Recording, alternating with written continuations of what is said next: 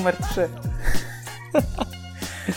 Słuchaj, jakbyśmy, jakbyśmy, musimy kiedyś zrobić odcinek z tymi wszystkimi rzeczami, które nie zostały nagrane.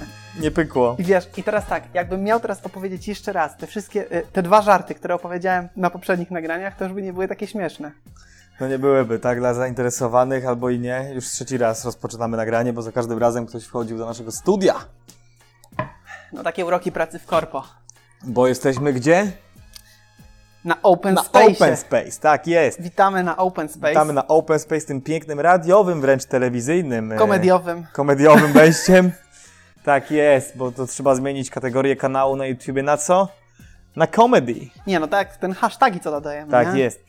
Hashtagi trzeba dodać komedii, bo tak jak oglądałem te nasze poprzednie odcinki, to wiesz, czasami można pomyśleć, że to trochę takie kabaretowe. Jak myślisz, Kuba? Czy będzie dzisiaj padał deszcz? Myślę, że będzie. A deszcz skąd pada? Ja bym powiedział, że z nieba, ale on pada z chmury. Tak jest, więc o czym dzisiaj porozmawiamy? Z, dużej chmury. Duży deszcz. Duży deszcz, dużo serwerów. Tak jest. Porozmawiamy o cloud computing. Kolejny z y, nasz buzzword z serii Buzzword Time numer dwa. Nie kliknąłem czasu. Kolejny nasz buzzword to już będzie, to już będzie pyk, numer dwa. Pierwszy był blockchain, teraz lecimy sobie z cloud computingiem. Tak omawiamy te buzzwordy, jeszcze pomyślał, że normalnie się szykujemy na podbicie świata nowych technologii. Wkrótce mikroserwis. Możesz Ale- mi opowiedzieć o tym, bardzo chętnie posłucham. Ale rozmawiamy dzisiaj o cloud computing. Eee, Kuba, to może jakiś taki szybki wstępik. Czym według Ciebie jest e, cloud computing? Wiesz co, fa- faktycznie, bo cloud computing to jest takie dosyć szerokie pojęcie e, i wydaje mi się, że dużej liczbie osób może się kojarzyć, takich spoza IT i tak dalej, jak mówisz chmurka, to oni od razu jak chmurka, no to widzą właśnie Dropboxa. W ogóle Mhm. chyba od Dropboxa to się jakoś tak zaczęło. Tak, dro- w sensie- Dropbox tak popularyzował to, nie? No bo to jest już, to była pierwsza usługa ch- chmurowa. Może inaczej, tak? przepraszam. Nie spopularyzował, ale Dropbox był chyba taką jedną z pierwszych usług, która pokazała zas- zastosowanie tej chmury, że tak, teraz możesz wrzucać swoje pliki w Gdzieś, internet. tak, w internet. Mieć swój storage. Dokładnie. I to chyba się od tego zaczęło. To nie do końca jest chmura, jaką my dzisiaj znamy, szczególnie w kontekście IT, ale y, dużo osób dalej utożsamia chmurę ze storage'em, nie? Mhm, no tak, Ale cloud computing to jest, to jest dużo więcej niż tylko storage, tak? tak jest. Czyli no czym jest cloud computing? Jest to mm, wykorzystanie mocy obliczeniowej dostępnej publicznie, udostępnionej przez jakiegoś tam dużego gracza. Mhm. Czyli generalnie, dlaczego robimy cloud computing? Żeby mieć dostęp do zasobów, do których normalnie byśmy nie mieli dostępu, ewentualnie musielibyśmy zapłacić za nieduże pieniądze. No teraz powiedziałeś o, czyli powiedziałeś o infrastrukturze, tak? Tak. Fizycznie, nie? No Tak. bo cloud computing w zasadzie jest niejako dzierżawą infrastruktury. Tak jest. To jest, to jest jedna rzecz.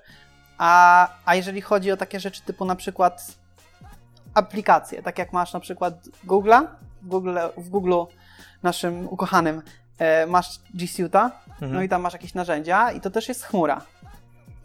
Tak jest. Znaczy, to jest jakaś tam aplikacja w chmurze. Mhm. Generalnie kiedyś się korzystało z hostingu, Mhm. czyli były po prostu udostępnione jakieś tam usługi hostowania a, stron internetowych. Następnie świat zaczął iść w kierunku serwerów dedykowanych, gdzie już jakby poza, e, gdzie, gdzie jakby e, kupowanie gotowej, dedykowanej maszyny wirtualnej z jakimś tam Linuxem zaczęło Mhm. być równie tanie jak sama usługa hostingowa. Okej. No a kolejnym etapem no to była ta chmura, No prawda? właśnie, a y, hosting, hosting jako, no, Mhm. mhm. chcę sobie postawić stronkę na WordPressie, y, jakiegoś bloga czy coś, to czy hosting, rozumiany jako hosting, jest chmurą? Jest cloud computingiem? Mm, No ja bym tego tak nie nazwał. Hosting to jest po prostu hosting. Mhm. No bo wiesz, Ale na przykład już baza, e, na przykład masz mas- MySQL-a, no bo wiadomo, że jak stawiasz WordPressa, on musi jakąś bazę Mhm. mieć. I stawiasz sobie MySQL-a, czyli masz bazę postawioną bazę gdzieś na jakiejś instancji u jakiegoś dostawcy. Czy to jest cloud computing? No tak, tylko właśnie czy mówimy o cloudzie, czy o cloud computingu? Bo ta, baza, ta instancja bazy danych jest gdzieś zdeployowana. Ale jakby od zawsze strony internetowe były gdzieś zdeployowane, a to pojęcie chmury nie istniało. Więc mi się wydaje, że pojęcie cloud computingu to akurat tyczy się a, wykorzystaniem właśnie Mhm. tej takiej gotowej infrastruktury, gotowej wręcz platformy, tak? Wiesz, Platforma ze serwis. Ty wiesz, co mi teraz przyszło do głowy, że tak naprawdę, jakby tak pomyśleć, my dzisiaj mówimy chmura, chmura, chmura, ale na ile ten wyraz, sam wyraz chmura to nie jest wyraz marketingowy, który zmienia trochę myślenie o czymś, co my już dobrze znamy, tylko to jest po prostu rozbudowane. No bo zobacz, Mhm. internet, od kiedy jest internet, no to tak naprawdę używamy rzeczy, które są gdzieś, Tak. tak? Czy, czyli w sumie chmura, że, tak mi teraz to przyszło do głowy, że, że chmura to jest takie zast... nie, nie, nie, nie dosłownie, ale trochę zastępcze sformułowanie na coś, co my już znamy. Mhm. No tak, nie? tylko że zobacz, e, chmura w większości przypadków daje ci to, że nie musisz nią zarządzać. Mhm. Bo zakładając, że to jest ten przykład, który powiedziałem, mógłbyś sobie kupić dedykowany serwer, który ma tam n set gigabajtów, jakiś procesor i sam musisz zajmować się aktualizacjami systemu operacyjnego. Jak ci się skończy miejsce na dysku, to też również musisz dokupić dysk. Jasne, no. W przypadku chmury, ty tak naprawdę zajmujesz się tylko tym takim twoim mięsem. Mm, W zasadzie przy usługach serverless chmurowych, czyli takich, które już są totalnie, powiedzmy, mm, unlimited skalowalne, Mhm. e, nie musisz martwić się o nic. Deployujesz po prostu aplikację i zakładasz, że ona mm, ma, wiesz, nielimitowane Jasne. możliwości, jeśli chodzi o wydajność.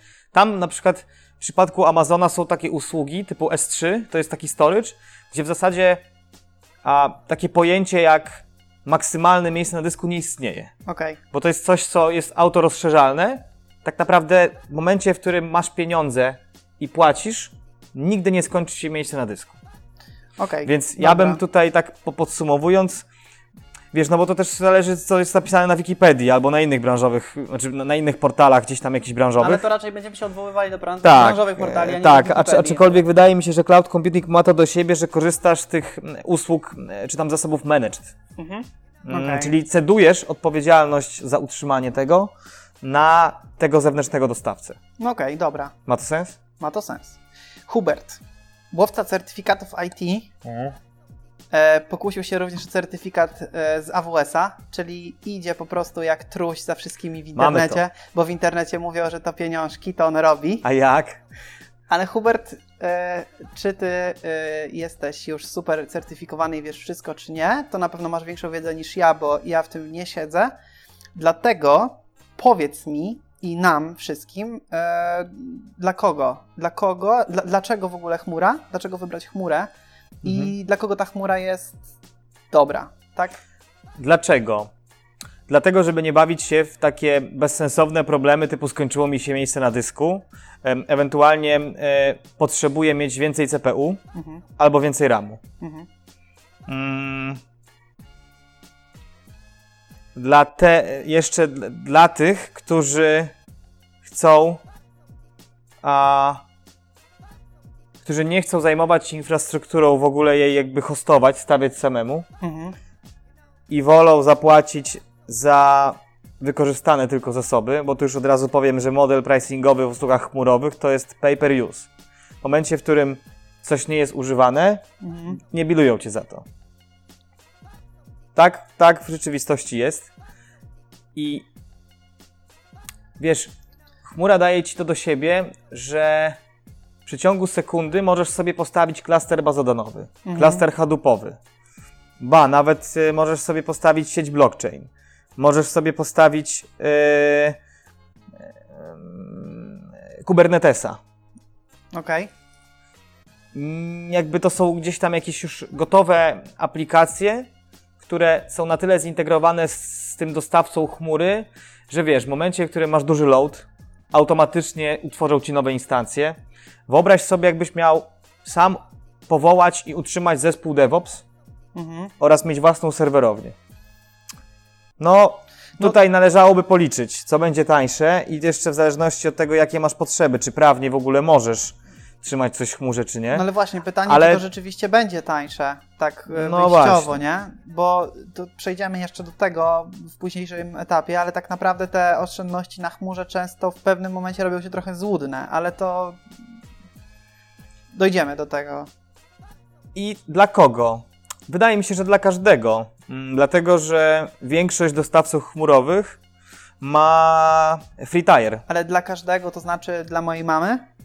Znaczy, znaczy tutaj, tutaj mówimy. jakby firmach. nie, no mówimy o użytkownikach w ogóle mm, chmury. To są z reguły specjaliści. No właśnie. Tak? okej. Ale no to załóżmy, że już zamykamy się do kręgu specjalistów, więc raczej bym tutaj e, nie robił podziału. Nie, na pewno nie pokuszę się o stwierdzenie, że chmura to jest dla małych startupów, dla dużych nie. Albo dla jakichś dużych korporacji, dla małych nie. Uważam, że ten model pricingowy i ten wachlarz usług, który teraz jest, plus free tire, czyli to, to, to co chciałem dokończyć, nie? Że, e, że każdy z tych dostawców ma jakieś tam limity za darmo, Mhm. naprawdę za darmo i, i to są dość wysokie limity. Tam na przykład Lambda jest taka usługa na AWS-ie, gdzie sobie po prostu wpisujesz kod, który ma się wykonać. Tam jest chyba milion żądań Lambdy za darmo. Mhm. Co jest bardzo dużo. Milion żądań. Milion requestów do Lambdy. Na? Na miesiąc. Po, po, na miesiąc, Na tak? miesiąc, no. To jest bardzo dużo. No dobra, no załóżmy, że masz tych endpointów w aplikacji mobilnej 12-15, tak?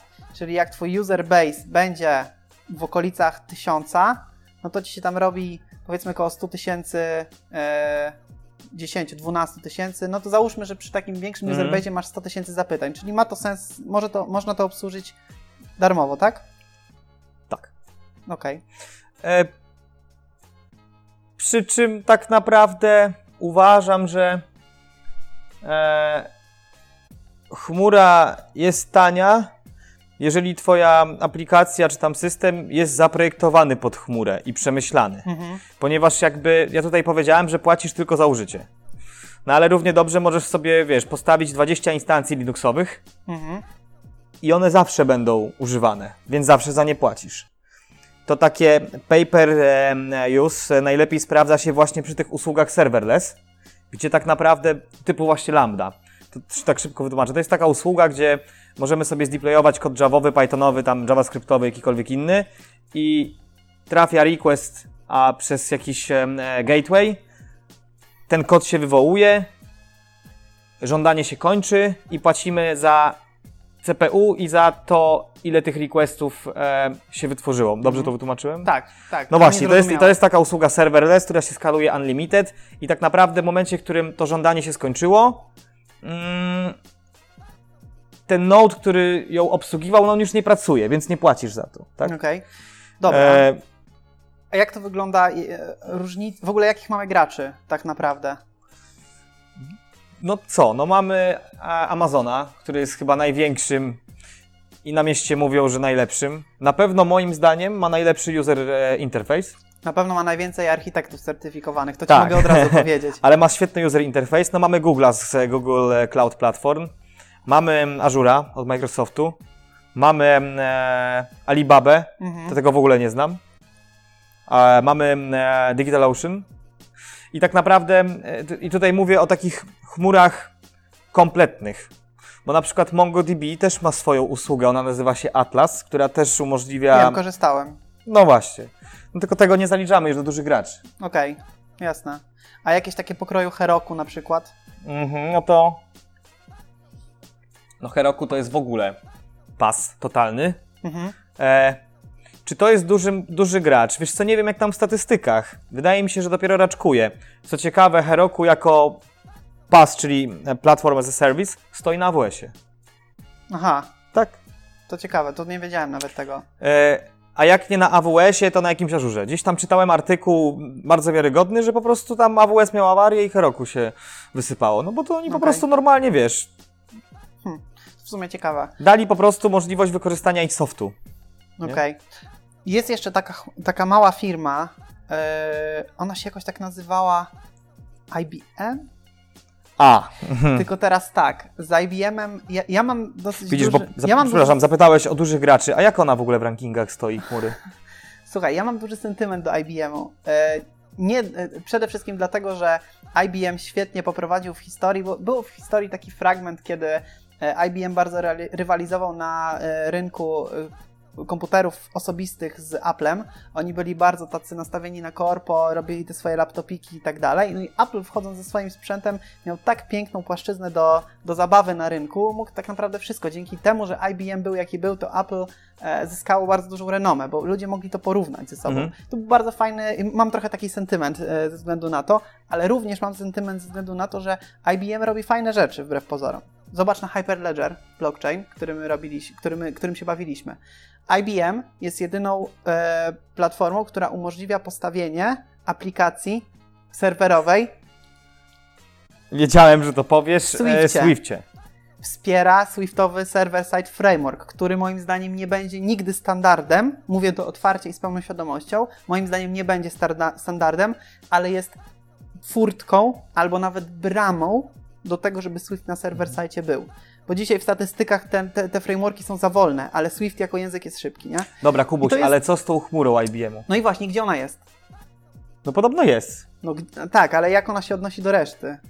A to jest w ogóle public, pu- publiczna chmura? Tak, nawet mają bardzo dużo certyfikatów dla specjalistów. To czemu to nie jest takie popularne? A to jest... A, bo może oni wystartowali jakoś niedawno. No na pewno niedawno. Je, jeżeli ale... ktoś nas słucha i chciałby się wypowiedzieć i zna się na tym, to prosimy o komentarz, bo no nie wiem, jakimś cudem nie są popularni. No nie, właśnie nie. Powiedz mi się IBM, bo IBM zawsze mi się kojarzył z rozwiązaniami no poza sprzętem, nie? Mm, bo IBM w ogóle, chyba w ogóle kupił Lenovo. Tak, ale Tak? to już dawno było. No właśnie, Znaczy, więc jest jakby Lenovo. Ale IBM zawsze mi się kojarzył z rozwiązaniami korporacyjnymi, a nie takimi, wiesz, dla masówki. Tak? No tak, no i da, dalej tak jest, tak? Nawet to co, to, co mówię, tak? Czyli właśnie ten Hyperledger i tak dalej, to wszystko to idzie w Enterprise, tak? Mhm. Czyli cały czas IBM jest tam, gdzie był. Tak naprawdę. No ciekawe, jak ta chmura się rozwinie. W ogóle ten temat jest dosyć ciekawy, aczkolwiek ja no. jestem mega sceptyczny do tego. No właśnie dlaczego? Co ty o tym sądzisz? E, Bo ja tam już, już widać po mnie wprost, że e, raczej widzę więcej zalet niż wad. Mm, W zasadzie wad, poza tym, że hostujesz coś gdzieś u zagranicznego dostawcy, no i tam są twoje dane, to innych wad nie widzę. No dobra, to, to, to ja ci powiem, gdzie ja jestem bardzo sceptyczny do tego No. i dla, dlaczego ja tego tak bardzo nie, nie jestem taki nahypowany na chmurę w ogóle. E, pomijając jakby, że nie, nie, nie zajmuję się tym na co dzień. Ale, tak jak gadaliśmy o kasie, to moim zdaniem mm, rzucanie takich argumentów, że chmura jest tańsza, to jest w ogóle oszczędności na chmurze są złudne. Dlatego, że jak sobie popatrzymy na koszty infrastruktury, y, koszty usług, y, koszty e, właśnie tak jak mówisz, do, dodania sobie storage'a, dodania sobie CPU, GPU i tak dalej, to wszystko kosztuje i to nie kosztuje wcale mało. Dodatkowo specjaliści, architekci, tak jak powiedzieliśmy na początku, zarabiają też kupę kasy, bo to jest na hypie. Więc tak naprawdę zatrudnienie, zbudowanie zespołu specjalistów, którzy będą ci tą chmurą administrowali, takich senior specjalistów, to nie są małe koszta. Bo ci ludzie chcą zarabiać dobre pieniądze. Mogę odbić tak? od razu piłeczkę? A odbijaj. No tak, tylko że ty tak naprawdę to potrzebujesz dwóch osób, Mhm, które się będą znały na AWS-ie mhm. i jednego architekta, e, dwóch, które będą się znały w kontekście administracji. Ale porównaj to do ilości DevOpsów, którą miałbyś zatrudnić, Mhm. gdybyś miał wszystko mieć on-premise, czyli we własnej serwerowni. No tak, okej. No Zgadzam to których Ty- będzie więcej pracowników? No wiadomo, że ty, dlatego, że musisz jeszcze zatrudnić infrastrukturę. Ale pamiętaj, że tutaj nie masz infrastruktury. To jest kolejna rzecz, którą, do, której, do której mógłbym się odnieść, że tej infrastruktury nie masz. Za chwilę się do niej odniosę. Ale a propos jeszcze tych płatności. Dla mnie na przykład, jak pracowałem z jedną chmurą, nie jako deweloper, tylko jakby dointegrowywałem się do tej chmury. I dla mnie było niesamowite e, taka sytuacja, że my sobie rozkminiamy, jest jakiś bug e, i e, endpoint zwraca jakiś błąd. Ja idę do chłopaków, którzy robią chmurze, y, wystawiają jakieś funkcje i ja się pytam ich, e, czy mogą mi ten y, wy- wytłumaczyć, dlaczego to jest. Okazuje się, że nie ma logów. Dlaczego nie ma logów? Bo logi są niewykupione. No, Dla mnie to jest, to jest coś... czy mówimy, Słuchaj, czy mówimy rzeczy- o Heroku? Nie, akurat nie. Heroku też tak jest. To są, rzeczy, to są rzeczy, które są nie do pomyślenia w momencie, No. kiedy masz własną infrastrukturę, jesteś w stanie o to zadbać, czy masz w ogóle swoich speców. Logi to jest podstawowa rzecz, szczególnie przy developmencie. Jak No. mogą być niewykupione logi? Co to znaczy w ogóle wykupić No tak. logi? Wiesz o co chodzi? No wiem, no. No bo logi leżą gdzieś, one zajmują miejsce. Jak zajmują miejsce, no to są płatne, więc znowu masz to złudzenie, tak? To jest akurat dobry, dobry przykład, przy czym y, no tutaj, że ktoś tego nie wykupił, to jest chyba najgorsze. Nie? No ale to też kosztuje, w sensie normalnie to, to są rzeczy, o których nie myślisz, no tak, ale no to wykupić. pay per nie? use, tak? No tak. Chcesz no. wykorzystywać feature Tak. logowania? No to zapłać za niego. No i koszta rosną, nie? A tutaj jakbyś miał to pokryte. No tak. Dobra, y, kolejny argument, wydaje mi się taki No. sensowny. Pamiętasz, kiedyś rozmawialiśmy w kontekście właśnie blockchaina, e, jak widzieliśmy różne e, SDK, y, są dostawcy, którzy budują biznesy na tym, że oferują ci obudowany blockchain, dają ci SDK, No nie? I mieliśmy kiedyś taką dyskusję o tym, że kurde, w sumie to patrzymy sobie na to SDK, no fajnie, ale my byśmy się chcieli blockchaina nauczyć, a nie y, korzystać z gotowców, tak? I z chmurą jest trochę podobnie. W sensie nie zdobywasz umiejętności takich low-levelowych a propos infrastruktury, a, a propos administrowania działania sieci, a propos działania usług. Zobacz, że AWS czy, Mhm. czy, czy inni dostawcy dostarczają ci bardzo dużo już usług. Masz coraz więcej tych usług i zaczynasz mieć po prostu listę taką, że nie jesteś w stanie tego Ja ogarnąć. już się gotuję, żeby ci po prostu wystrzelić Ja argumentem. już widzę, ja już widzę, ale to za chwilę. I teraz masz całą tą listę i, i tak naprawdę założę się, że dużo architektów, szczególnie z tym pierwszym certyfikatem, nie ma pojęcia, co się dzieje pod spodem. Tak, tylko pytanie, czy biznes, który jest tak naprawdę właścicielem, mm, biznes w sensie zarząd, management, który jest właścicielem danego biznesu, czy oni potrzebują wiedzieć, jak to działa, czy nie? Nie potrzebują. potrzebują. Oni potrzebują mieć infrastrukturę, na której będzie e, zdeployowane coś. Ten problem, który, o, o którym ty mówisz, to to jest kwestia ego ludzi technicznych. Nie, nie chodzi o ego ludzi technicznych, No bo, tylko no bo chodzi o to, gdybym, ja był, gdybym ja na przykład chciał szybko zrobić produkt, mnie nie bolałoby to, że ja nie rozumiem, jak to działa. Mhm. Ja chcę mieć bazę danych. Yy, unlimited, skalowalną i w ogóle. Stary, mnie nie obchodzi, czy, czy tam jakaś Cassandra, czy inna Kafka, czy inne Mongo stoi. Ja mam po prostu mm, jakąś tam bazę y, no, SQL-ową i wiem, że to jest po No, prostu. ale to jest dla mnie, to co mówisz jest Bo dla jest mnie efekt. podejściem, ale to co mówisz jest dla mnie podejściem startupowym, a nie podejściem korporacyjnym, gdzie masz ogromną korporację, gdzie powinieneś mieć ludzi, którzy wiedzą co robią i znają się na tym. Popatrz sobie na te czasy, takie stare czasy, jak ludzie, żeby coś zrozumieć, tak, Commodore 64, żeby tam coś zrobić, to musiałeś command line'a umieć. I ludzie sami wchodzili w w to i się uczyli. Taki, te, te czasy takiego hackingu, nie? Mhm. Dzisiaj już czegoś takiego nie masz. Zobacz Stack sobie, Overflow teraz, Programming. Teraz, teraz pojadę mocno, pojadę mocno, Poczekaj. ale zobacz sobie na frontend deweloperów, takich webowych. No, To są ludzie, którzy używają języka, który jest nietypowany. to tego też nie rozumiem. Rozumiesz? I Właśnie nie. nie, no, używają języka, który jest nietypowany, No. JavaScriptu. I nieważne, że oni, teraz mi wszyscy powiedzą, o jest TypeScript, jest TypeScript. TypeScript to jest tylko nakładka na nietypowany język. I tak samo, y, jakby wracając, nie odbiegając za bardzo od tej chmury, znaczy od, nie odbiegając od chmury, to mam takie, ja X mam, równa się 2. ja mam poczucie, że X chcę, równa się new object. X równa się wszystko, nie? ja mam poczucie, że chciałbym rozumieć, co się dzieje, chociaż w, jakimś, w jakimkolwiek stopniu, a to mnie będzie kosztowało dużo wiedzy, a niekoniecznie przełoży się na... Tak, okej, to zgodzę się, ale tak 30-70, takiej proporcji, dlatego Mhm. że rzeczywiście może przy niektórych usługach takich już mocny backend tam wjeżdża i okej, może warto wtedy przy jakichś specjalistycznych zastosowaniach nie wykorzystywać gotowej usługi i zamiast powiedzmy Amazon Aurora, czyli obudowanego SQL-a, użyć sobie, postawić sobie instancję EC2, czyli instancję maszyny wirtualnej i tam Mhm. sobie postawić. No i wtedy to jest to samo, nie? No dobra. Może wtedy to warto zrobić, ale z drugiej strony, e, wiesz, w momencie, w którym wykupujesz sobie jakąś usługę, to masz dobrą dokumentację do tego. Poza tym, jakby taki dostawca, on ci gwarantuje jakąś tam dostępność, że to będzie nieawaryjne, że to przy takich zastosowaniach prostych po prostu będzie działać. Jak nie będzie działać, to do nich piszesz. No tak, dużo osób pewnie też decyduje się na jakieś polityki typu. Yy, o Jezu, w przypadku awarii, jak to się nazywa? jak jest awaria, to masz tam szybkie naprawianie tych awarii. SLA? Tak, to jakieś takie No. rzeczy. I wiesz, no okej, to jest na pewno spoko, ale dalej przemawia do mnie to, że to jest podejście startupowe. To za, zaraz ci powiem, co jest dla mnie pewne, bo jakby też to nie jest tak, że jestem tylko na nie, znajduję jakieś rozwiązanie, ale, ale to zaraz ci powiem. Yy, kolejna rzecz, jaka mi trochę leży na sercu, to jest to, że zamykamy się, że, że dane nasze, dane naszych klientów, dane naszej firmy lądują gdzieś u kogoś Mhm. i tam u tego kogoś, w Amazonie, w Google, w Microsoftie, e, jest sobie ktoś, kto ma dostęp do tych danych. I ty nie wiesz, kto to Mhm. jest. I teraz ja nie mówię o skanowaniu danych, bo to jest inna rzecz. Czy to jest pozabezpieczane, możesz sobie Oczywiście. customer managed keys zrobić, nie? Jasne, I... ale teraz wyobraź sobie, że ktoś tam jest i ktoś ma do tego dostęp i ktoś ze swoim dostępem to ci zabierze, wyjmie, zniszczy cokolwiek. No jasne, no to, to, to tutaj już... Nie masz dostępu do swojej infrastruktury, No bo to nie jest twoje. za którą płacisz, tak. I płacisz za to podobne pieniądze, może trochę mniejsze, może trochę większe nawet, i nie masz fizycznie dostępu do tej infrastruktury, No tak. tak? No to to jest decyzja. To tu się zgadzam. Mm.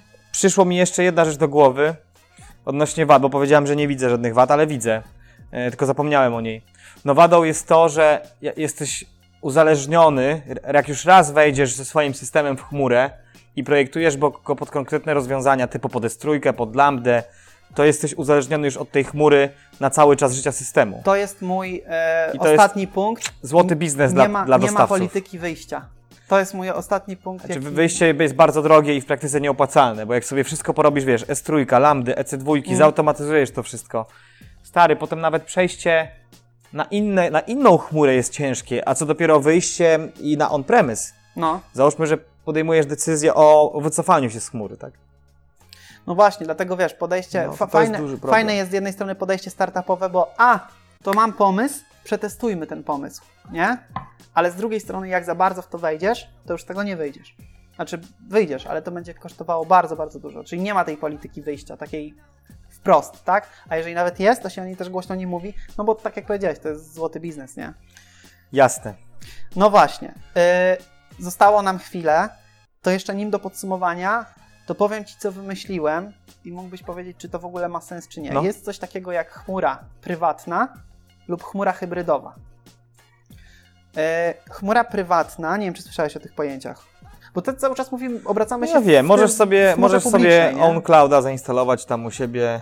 to raz, znaczy możesz, są dwa wyjścia, tak? Albo infrastructure as a service, albo system as a service. Czyli albo bierzesz sobie oprogramowanie, instalujesz u siebie i te wszystkie lambdy i tak dalej, to masz to, trzymasz to u siebie i tak dalej, albo odwrotnie. y, Masz to, y, masz infrastrukturę gdzieś, tak? Na przykład właśnie w Amazonie wynajmujesz sobie serwer i tak dalej i tam stawiasz sobie gołego linu, Linuxa i tam coś robisz sobie na tym Linuxie Mhm. i tam sobie wszystko stawiasz po swojemu i tak dalej, i tak dalej. Czyli są takie dwie opcje e, w przypadku chmury prywatnej. Chmura hybrydowa jeszcze ma to do siebie, że masz część tu, część tu. Na przykład chcesz dane e, jakieś prywatne swoich klientów, coś tam trzymać tu, ale gdzieś procesować to na zewnątrz i wtedy to trochę miksujesz i to ci odciąża, nie? Czyli ten system jest bardziej skalowalny. Jasne. Ja uważam, że y, to jest najlepsze rozwiązanie. Mhm. To się nazywa. E, e, możesz jakby mieć swoją infrastrukturę w firmie i zrobić sobie tunel. To się Mhm. nazywa Virtual Private Cloud. Możesz sobie zrobić połączenie. I ja generalnie uważam, że krytyczne rzeczy trzymaj u siebie. Jeżeli potrzebujesz coś przeprocesować i potrzebujesz dużej mocy obliczeniowej, ewentualnie jest coś, co nawet mm, jak wycieknie, nie ma tam jakichś super wrażliwych danych, to to chmura. Mhm. Tak? Okej, To myślę, że ta hybryda jest dobra. no to fajnie. Bo chciałeś się mnie zapytać, co o tym sądzę, tak? Tak, tak, tak. No to ta hybryda jest ok. Powiem Ci tak, podsumowując tą naszą rozmowę, tą naszą dyskusję, że trochę mnie zawiodłeś. Myślałem, że będziesz bardziej e, nahypowany, a jednak Ja wiem, widzę, że no. możemy się trochę dogadać. Ale widzisz, bo ty się przygotowałeś, no i ty wiedziałeś, że ty wiedziałeś, że ja wiem, co mówię, nie? A Ty wiedziałeś, że ja będę przygotowany. No właśnie. No Słuchaj, właśnie. to nie chodzi o Podsumowując, Kuba, warto wejść w tą chmurę, czy nie? Yy, ja myślę, że ja znam odpowiedź na to pytanie. Warto, czy nie warto? Jaka jest To odpowiedź? zależy. Odpo- tak, to jest Konsultanci. odpowiedź kons- konsultancka. Tak, to zależy. To zależy. Słuchaj, nawet, nawet e, sporo, s- ja jako Apple'owiec mogę Ci powiedzieć, że wiele serwisów Apple'owych stoi na WS-ie i, wiemy o Mhm. tym, tak? Dzisiaj jest taka platforma FileMaker, która jest jakby subsidiary dla Apple i oni od razu ci polecają swoją chmurę, ale od razu ci mówią, że ich chmura, ich oprogramowanie wisi na AWS-ie. No i jakby nie ominiesz tego, tak? Ja się tylko boję, żeby kiedyś nam po prostu te trzy firmy nie wyłączyły internetu. Bo wyobraź sobie, jakby dzisiaj coś się z Amazonem stało. I wtedy przysłowie z dużej chmury mały deszcz nie będzie miał racji bytu. No komedia, hashtag komedia. I tym pesymistycznym akcentem kończymy dzisiejszy odcinek. E, Kończymy dzisiejszy odcinek. Jak zwa- zawsze prosimy Was o suby i łapki w górę. Tak E, jest. Dziękujemy za wszystkie e, łapki w górę i za wszystkie suby, które przybijacie. E, Jakub Kornatowski? Hubert Helik. Tak jest. Dziękujemy. Dziękujemy.